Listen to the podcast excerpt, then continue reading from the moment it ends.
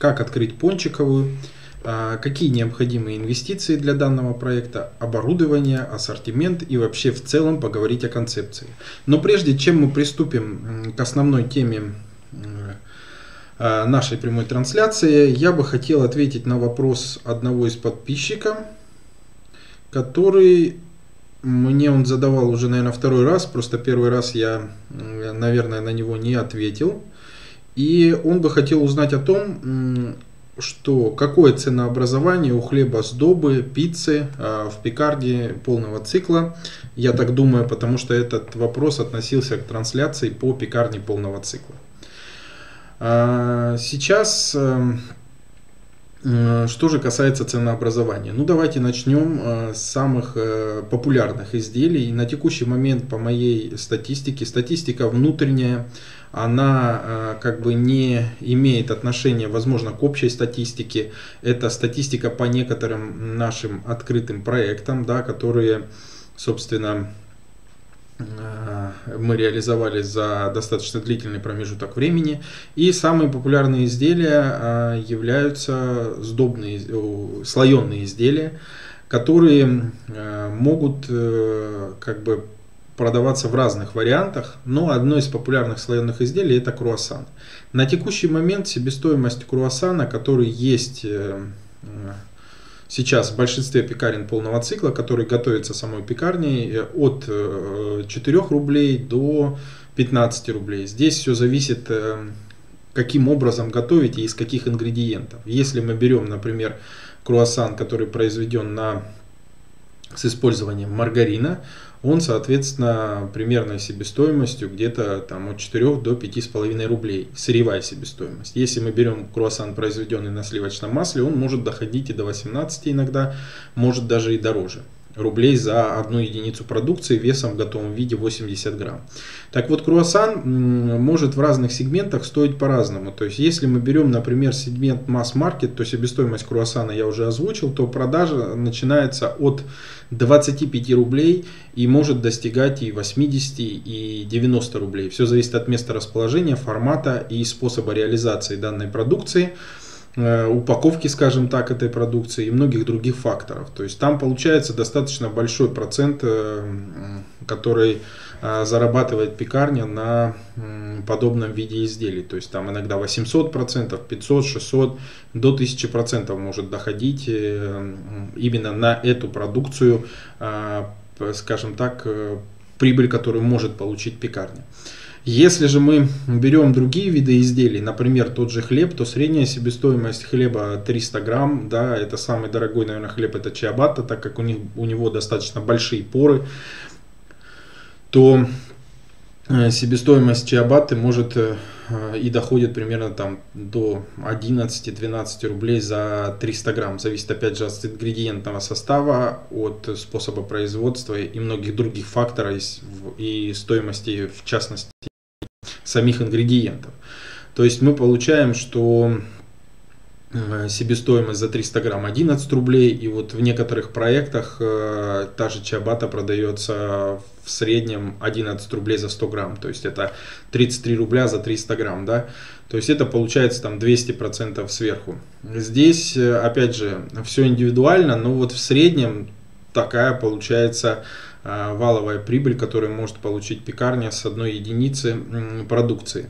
Если мы берем сдобные изделия, то сдобные изделия примерно похожи на хлеба в целом, да, то есть э, бывают э, сдобные изделия, которые достаточно высокой себестоимости. Это в основном продукция мясная. Это, как правило, с начинкой куриный фарш, либо курица рубленая, либо говядина, либо говяжий фарш, либо говядина рубленая. Здесь могут а, единица продукции весом готовым 100 грамм, 100 грамм может доходить до себестоимости там 17-18 рублей. Здесь все зависит от той продукции непосредственно и того сегмента, в котором вы будете работать. И, соответственно, продажа может достигать там тех же 50, 60, 70 рублей. То есть средний процент, который пекарня зарабатывает сверху на себестоимость, он примерно равен 350, в некоторых проектах 400, а некоторые проекты в среднем 450%. И здесь опять же зависит от сегмента, в котором вы будете работать, от упаковки, потому что упаковка, собственно, входит в сырьевую себестоимость изделия и от многих других факторов.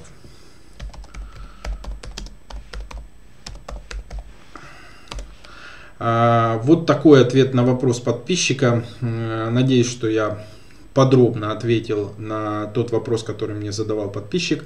А сейчас мы приступим э, к основной теме прямого эфира, а именно как открыть пончиковую, обсудим вкратце инвестиции в проект, обсудим технологическое оборудование и инвентарь, а, вот еще поступил вопрос от того же человека, кто задавал вопрос про себестоимость изделий. Звучит он так. Есть ли какая средняя универсальная формула расчета цены хлеба? Ну, что же касается по цене хлеба, здесь я не могу сказать, потому что по сути диктует э, цену хлеба рынок, в котором вы будете работать. Но, опять же, если мы берем как бы какую-то общую формулу для всех изделий, то я бы рекомендовал 400-450% а, сверху себестоимости делать. То есть, по моему мнению, это оптимальные параметры для продажи изделий. Вот такой ответ на данный вопрос. А, итак, э, как открыть пончиковую? Открытие пончиковой, в общем-то, похоже на открытие пекарни полного цикла или как-либо даже частично похоже на открытие пиццерии. Потому что а, пончиковая по своей технологии и по технологии производства в целом очень близка пекарне полного цикла, потому что там множество ингредиентов, которые точно так же присутствуют в пекарне полного цикла и которые могут э, появляться и в пиццерии. То есть в целом, где происходит э, производство тех или иных тестовых полуфабрикатов в разных видах, они, собственно, технология и процессы производства очень пересекаются с пекарней полного цикла. Именно поэтому пончиковая, о которой мы сейчас будем разговаривать, она, собственно, э, может э, быть реализована по похожей схеме пекарни полного цикла. Льняные коврики для расстойки теста за квас. Удобная расстойка в холоде. Равномерная корочка для лучшего внешнего вида. Разный размер, разная расцветка. Стопроцентный лен. Подходит для пекарни, а также для домашнего хлебопечения. Ссылки для заказа в описании. Заказать можно на сайте Заквас, а также на маркетплейсе Озон. За тем лишь исключением, что основу пончиковой составляет фритюрные аппараты. Здесь, опять же, они идут специализированные. На моем канале есть обзор одного из фритюрных аппаратов Матина, который используется для производства берлинеров. Но, как показала практика, а, не только для производства берлинеров а, данный аппарат может использоваться, а также производить другие изделия во фритюре, которые присутствуют в подобных предприятиях, а именно те же, например, э, пирожки, которые жарятся в масле, чебуреки, сосиски в тесте и достаточно большой ассортимент э, э, сдобных изделий, как правило, иногда слоеных изделий, которые производятся во фритюре.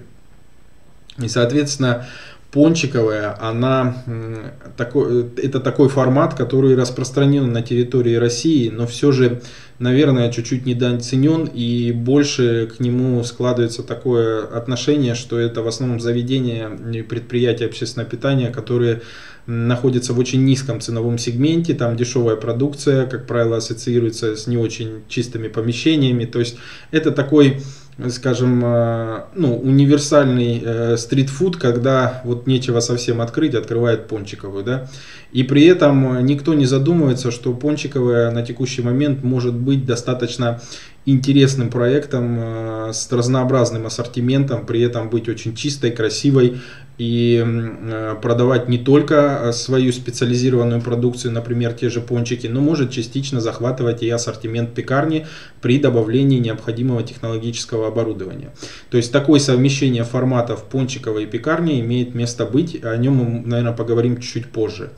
Сейчас, э, что же касается инвестиций в пончиковый. Средние инвестиции в подобный проект э, с широким ассортиментом продукции фритюрных изделий э, примерно на текущий момент это 900 тысяч миллион 200. Это касается оборудования и инвентаря. К этому нужно прибавить еще обустройство торгового зала, закупку ингредиентов, оплату работы персонала и так далее. То есть здесь достаточно большой список инвестиционных затрат, которые есть, и они частично э, повторяют затраты в пекарнях полного цикла.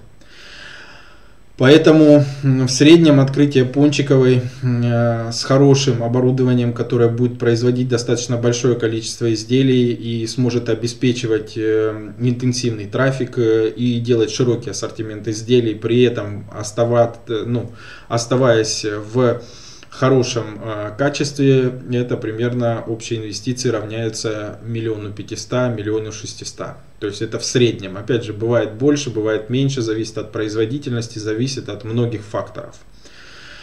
А, вот такие, такой объем инвестиций. Что же касается технологического оборудования, оно максимально стандартное, опять же, частично пересекается с пекарней. Это нейтральное оборудование, это холодильное, морозильное оборудование, складское оборудование, это весовое оборудование. Это основа любой пончиковой и, и, его, и ее как бы ядро этого производства, это фритюрный аппарат который, как правило, в подобных предприятиях я бы рекомендовал использовать фритюрный аппарат для берлинеров, потому что есть автоматический переворот. Изделия там можно делать разной формы, треугольные, квадратные, круглые.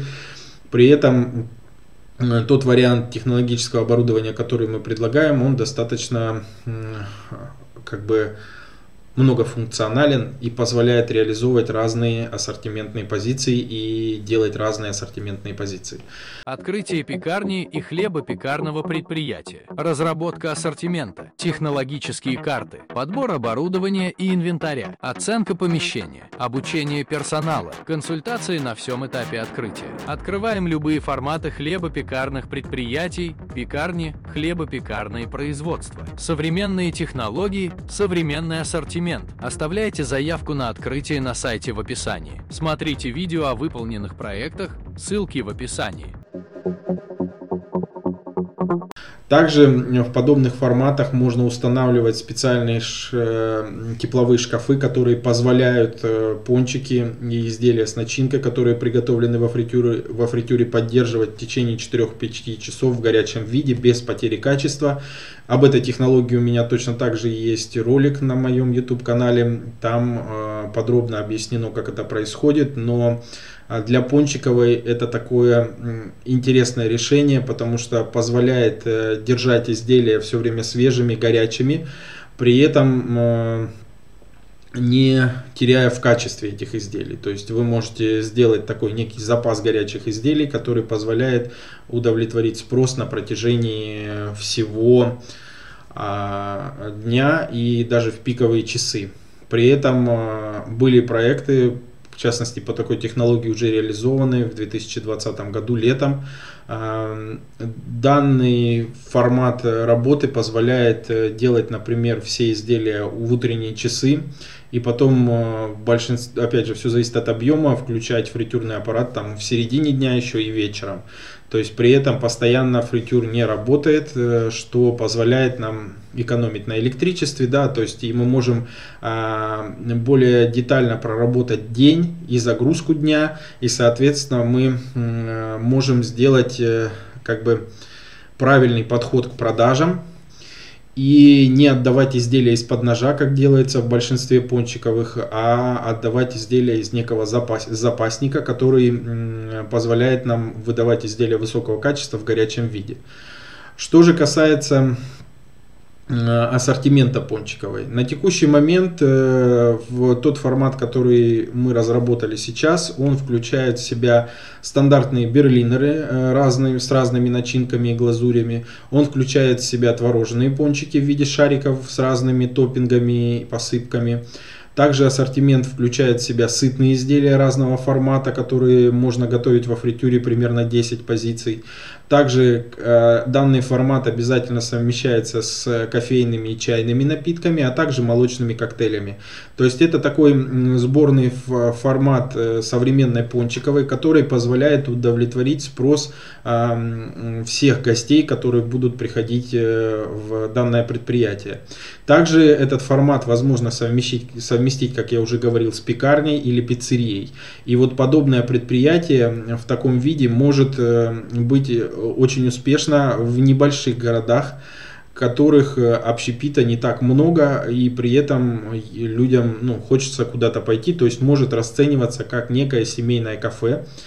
А, опять же, все индивидуально и э, конкретика может обсуждаться только уже с непосредственно конкретным помещением под размещение объекта. Сейчас необходимых э, киловатт для только пончиковой нужно от 25 киловатт. Опять же, все индивидуально, все зависит от проходимости помещения, от многих факторов. Площадь необходима от, э, ну, самый лучший вариант это 50 квадратных метров а, чтобы выделить необходимую зону производства и посадочную зону для столиков, потому что в Пончиковой я бы рекомендовал размещать посадочную зону. Это актуально, особенно для небольших регионов. Что же касается э, еще технологическое оборудование, которое присутствует, ну это сам фритюрный аппарат, это планетарный э, миксер, это спиральный тестомес, это нейтральное оборудование, столы, стеллажи, это холодильное оборудование, это морозильное оборудование, это технологическое оборудование, которое во многом похоже на пекарню полного цикла. Основой является фритюрный аппарат, который непосредственно и производит эти изделия. Да, у этого формата есть особенности. Одно, одна из основных особенностей данного формата это фритюрный жир, который требует утилизации, который требует фильтрации, но это тоже все решаемые задачи в рамках проекта и подобный формат при правильном подходе может выдавать стабильную, качественную продукцию, на протяжении э, всего, всей работы данного формата.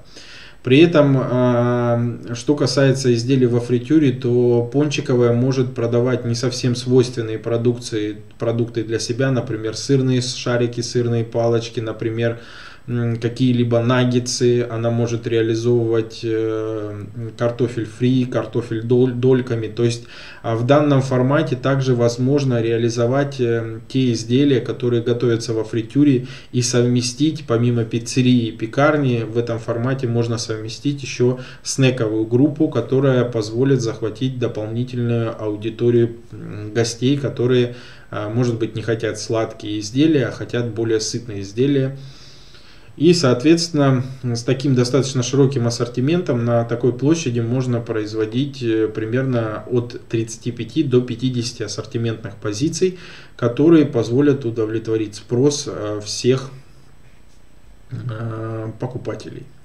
Если у вас сейчас есть вопросы, вы можете задать их прямо сейчас в прямом эфире. Я еще подожду минуты 3-4 если есть вопросы. Если же нет вопросов, то будем уже завершать прямой эфир. Этот прямой эфир по Пончиковой э, пройдет еще несколько раз э, за этот месяц. А к следующему эфиру, если кому интересно, вы можете подготовить непосредственно вопросы по этому формату. Я с удовольствием на них отвечу. Также любые интересующие вас вопросы вы можете задавать э, в прямом эфире, либо под, э, в комментариях под видео к этому видео, либо любым другим видео.